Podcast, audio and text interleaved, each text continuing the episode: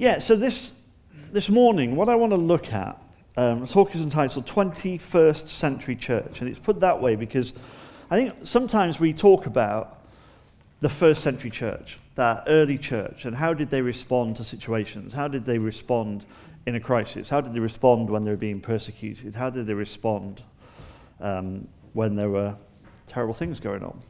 And um, in our dimensions, in our values, which you see up around the wall. And on the story dimension, it talks about um, it talks about us as a church and that we're we're part of a much bigger story. And there's this line that we use in there that says, We are the latest in a long line of people who are working out what the kingdom of God looks like in their society and in their community. And that's what we are. In the same way that the early church was trying to figure out what this move of God looked like, what this church, what this body of Christ looked like, what this kingdom of God looked like, we're part of that same journey. We're part of that same story. We're, we're just the latest people in the chain, telling the story and passing it on to the next. And so, what does it look like for us to be a 21st century church in the, with the challenges and the situations and the culture and the environment that we're in. And over the last few weeks, probably months, um, three, four months, I've been, there have been these little kind of phrases that have been spinning around in my head that maybe feel like they're um, phrases for this moment, for this season that we're in. And I just wanted to share some of them with you. And you'll, you'll get a feel, you'll get a bit of a vibe for what they're like. And um, I wanted to share some of them with you because I think as we're facing difficult situations, as we're facing um, this current situation or whatever situation it might be, I think it's important for us to think what does it look like to be the body of Christ in the middle of this situation? What does it look like to be the people of God? What does it look like to reveal Jesus to our community, to our neighborhoods, to our nation? What are the principles of a loving church? And that's what we're going to look at this morning. And the first of those phrases is God is. Which might feel a little incomplete. I don't know if you remember those. Um, old enough, when I was growing up, there were all these cartoons, and it was all like love is, and each cartoon had a different, you know, whatever thing at the bottom. And um, but God is actually links to when Moses is talking to God and saying, "Who shall I say sent me to the um, to Pharaoh to release the Israelites?" God says, "Tell him I am sent you." There's something of God's name and nature in this phrase. God is. And I think sometimes it's so easy to, to have in focus all the things that are going on around us and to lose focus on God. It's so easy to think that the challenges around us are bigger than the God that we love and serve and know and are filled by.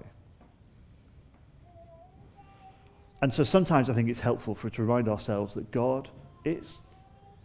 Whatever it is we're facing, whatever circumstance we're in, whatever your personal challenges, whatever our challenges as a church, whatever our challenges as a community, as a society, as a nation, as a world, God is. God is. He's bigger than it all. He's greater than it all.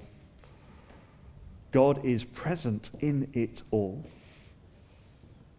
God isn't, you know, God isn't off there somewhere kind of observing and deciding whether he's going to intercede or not. God is present. God is in it all, over it all, through it all. God is. And I think it's a helpful thing for us to know and to remember. As people who are created to be the image bearers of God, God is present in us as disciples of Jesus who have surrendered our lives to God. The Spirit of God is present in us. And so wherever we are, God is.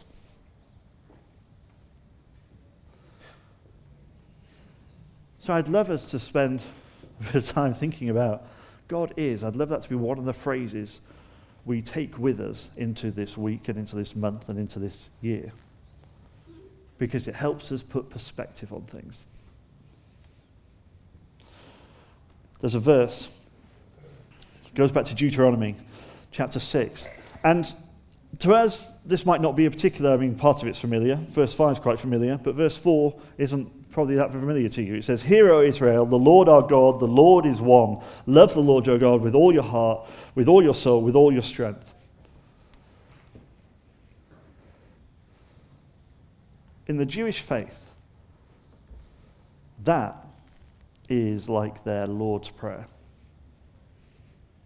It's called the Shema, and they will, they will recite that scripture every morning, every evening.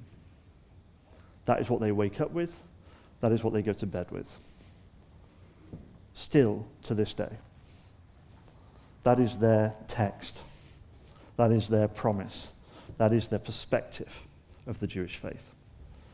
And this text is really significant because it comes at a time, it comes in Deuteronomy, and the Israelites have been freed from Egypt and they are walking through the wilderness and they're headed to the promised land. And the thing that set the Jewish faith apart was that they believed in one God. This monotheistic faith. They had existed in this world where everybody believed in multiple gods where society said that there were gods for everything and everything, and you had to keep those gods happy, and you had to give all your sacrifices to those gods, and there were family gods, and there were personal gods, and there were village gods, and there were city gods, and there were gods of the sky, and there were gods of the rivers, and there were gods of the harvest, and there were gods of the cattle, and there were gods of the food, and there were gods for travel, and there were gods for there were gods for all everything. And so this verse was countercultural. This verse was radical because this verse says, Hear, O Israel, the Lord our God, the Lord is one. There is one God, and He is over everything. We are done with the days of having different gods for every different thing in every situation. God is.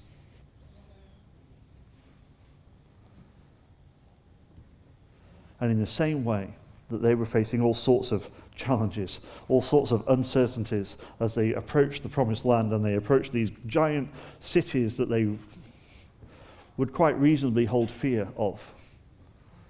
Their verse, the promise, their commitment was God is one. I think today we take that promise of God is and put it over every aspect of our lives. The second phrase I have is grace abounds. It is, we talk about grace a lot. Grace is the, just the abundance of God and the generosity of God and the pouring out of God. We're not because we don't have things, we don't, we're not loved because we've earned it or because we've done all the right things or we've kept God happy. Again, there is this whole and it remains. This whole idea that you know you had to keep the gods happy and they would bless you if you did all the right things and if you obeyed all the rules and you got everything right and you said the right things and you wore the right things and you did the right things and you lived the right way then then maybe god might deem you worthy of being loved or being blessed. But actually what this radical message in the gospels comes along and says but god is a god of grace. Not because we earn it not because we're better than, not because of any of that. Grace abounds. And I believe that at this moment we have talked about that there is something going on this year. There is something going on. There's a move of God happening at the moment that we are still trying to understand. But I believe that grace abounds right now. We are invited to pray for the miracles.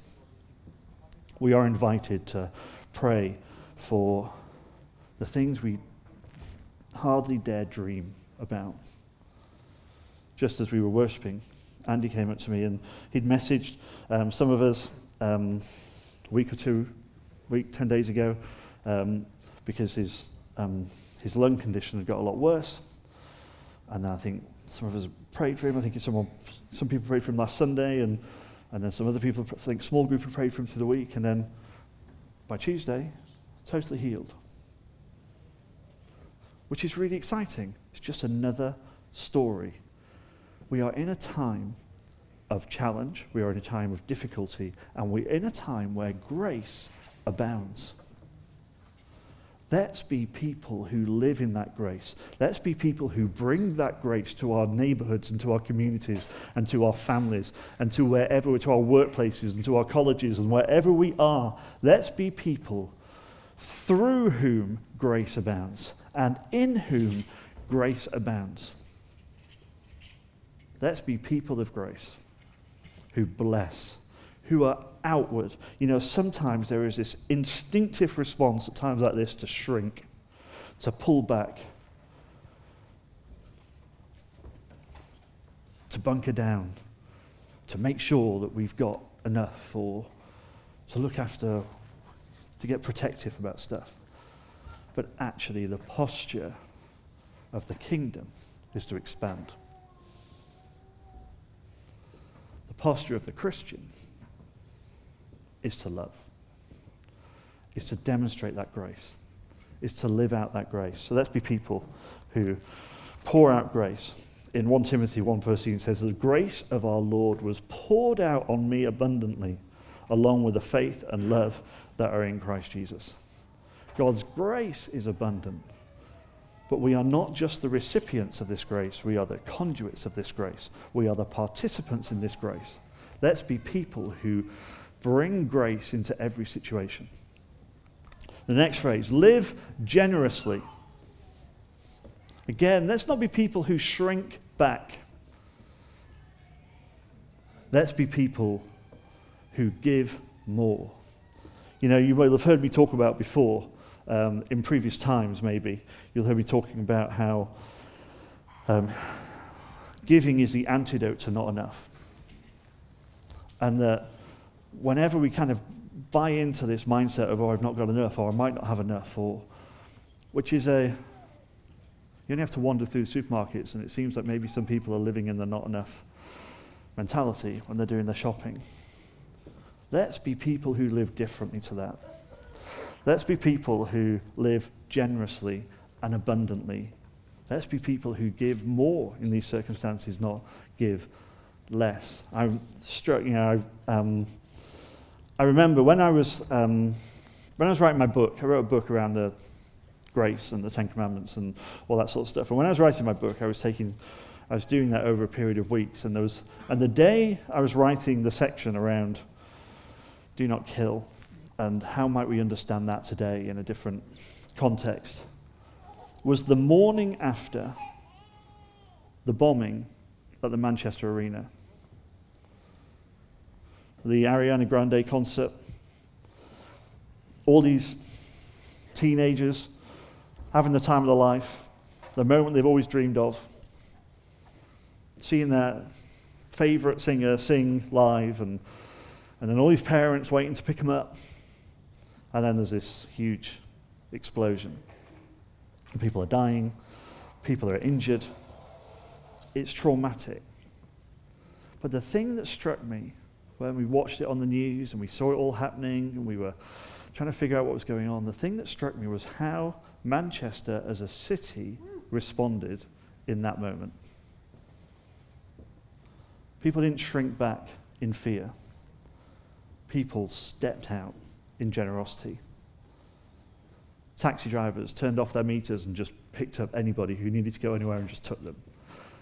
Hotels opened their doors and accommodated as many people as they could. Restaurants started making food for everybody who needed food. And there were there were corn, people who owned shops and newsagents, whatever, who were coming out with cases and cases of drinks just to give people drinks. There were people who were opening their homes and saying, if you can't get home tonight, you can stay at my house. There were people who were posting on social media saying, if anyone needs a room, come and stay at my house. If anyone needs help, let us know. If people need lifts, people jumping in their car and picking up people and driving them to the hospital, the response of the city wasn't to shrink back at a time of crisis. The response of the city was to live generously and abundantly at a time of crisis. And it seemed to me there was something of the kingdom of God in that moment. And so, that is what we look like. This is who we need to be. We need to be people who respond in a crisis with generosity, who step out instead of shrinking back It says in 1 Timothy 6:18, "Command them to do good, to be rich in good deeds, and to be generous and willing to share." Pretty good advice for right now. Let's be people who live generously. Let's be people who reveal Christ through our generosity that we show. The next phrase, create space. create space.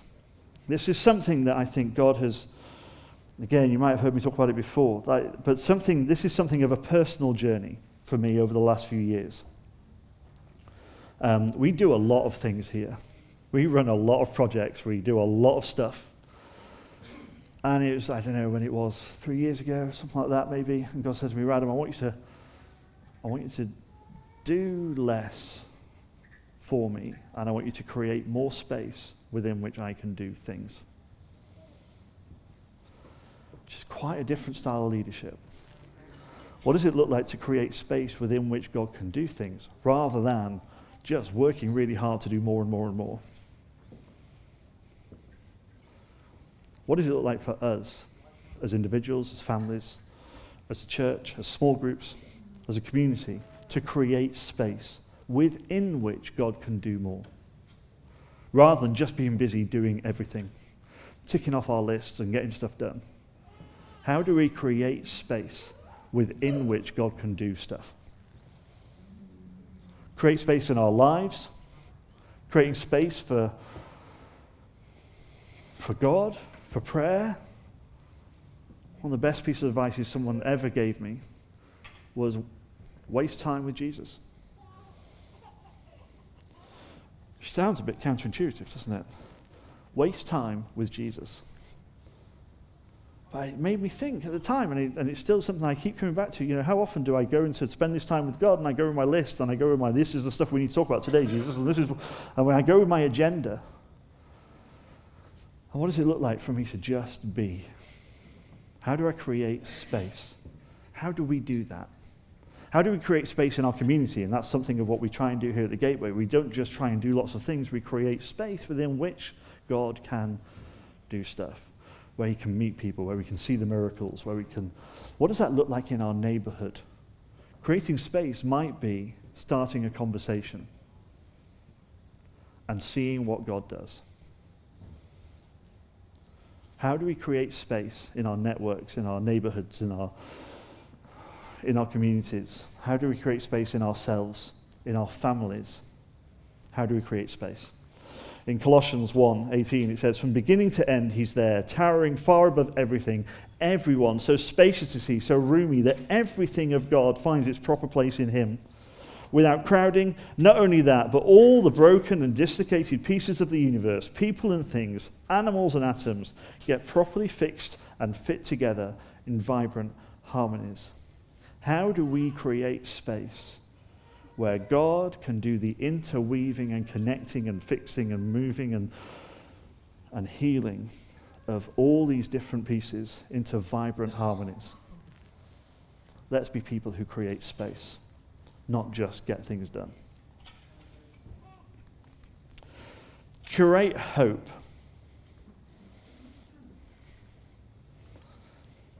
I feel like this is so pivotal for our time. We need to be people who curate hope. To curate hope, curate hope means to encourage hope. Maybe to hold hope for other people until they're strong enough to be able to hold it for themselves. I don't know if you know if you're sharing life with any people like that who just find hope impossible at the moment. And maybe what you're called to do is to hold hope for them until they can hold it for themselves. Maybe what does it look like for us to be people who speak hope into situations rather than magnifying the drama or the problems or the crisis? How do we be the light in situations and not just feed off the chaos or the drama of what's going on? How do we be people who curate hope? Hope is such a beautiful kingdom, God revealing thing. Hope is right at the center of our gospel. Hope says that your future doesn't have to be defined by your past. Hope says that you don't have to live like that anymore. Hope says that God is involved in ways that you had no idea were possible. Hope says this is all headed somewhere beautiful. Hope is something that is so crucial and pivotal for our community at the moment. There are a lot of people around us, maybe, who are feeling hopeless, who are feeling maybe in despair, lots of worry, lots of anxiety. We can be people of hope. Let's be people who speak hope, who bring hope into every situation. We've talked before how hope is the antidote to poverty. Because poverty tells you that whatever your situation is, it's always going to be like that. Poverty isn't just a financial poverty, oh, I'll never have enough money. Poverty, it can be emotional, social, physical. I'm always going to be like this. This is how it's always going to be. It's never going to change. That's poverty. And hope says, you don't have to live like that anymore. Your future doesn't have to be defined by your past, doesn't have to be the same as the past. Tomorrow can be a better day. Let's be people who curate hope, who bring hope into certain situations, into our workplaces, into our neighborhoods, into our communities, into our families, where maybe it wasn't there before. 1 Thessalonians 5 says, So speak encouraging words to one another Build up hope. So you'll all be together in this. No one left out, no one left behind. That feels like a powerful verse for today, for this moment that we're in. Speak encouraging words to one another and build up hope.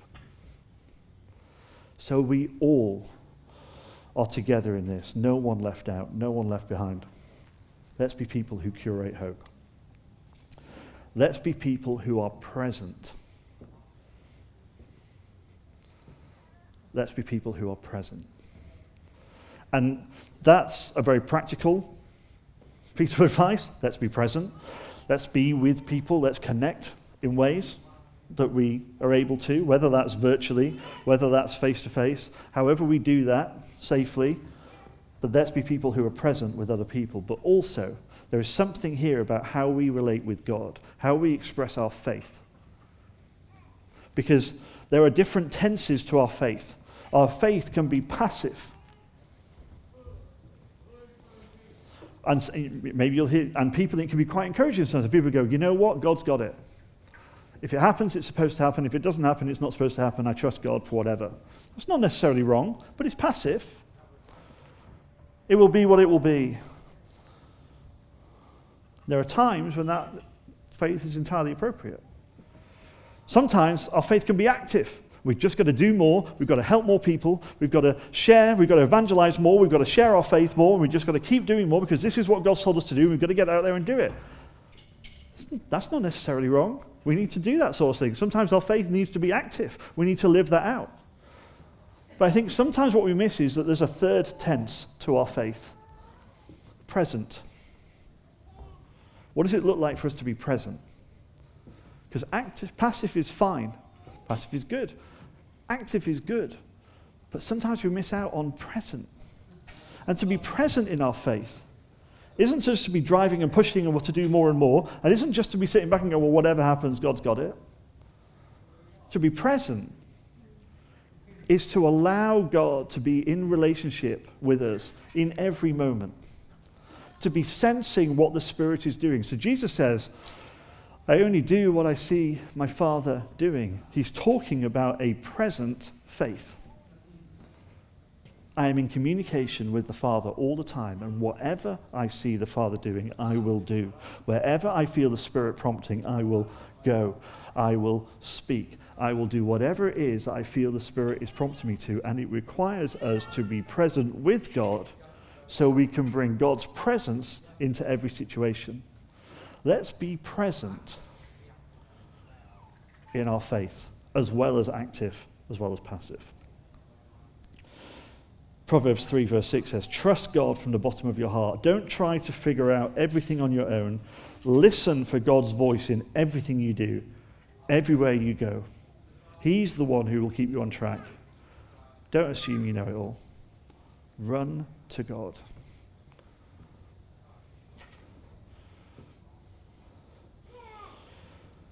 Allow God to be with you in every moment and be with God in every moment. Be present with the Spirit. Take the Spirit of God into every situation with you. Finally, love wins. Love wins.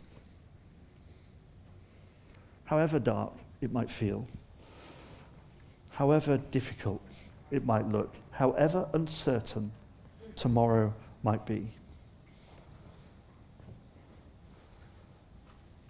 Our God says that love wins. The story that we are part of concludes with love as the victory.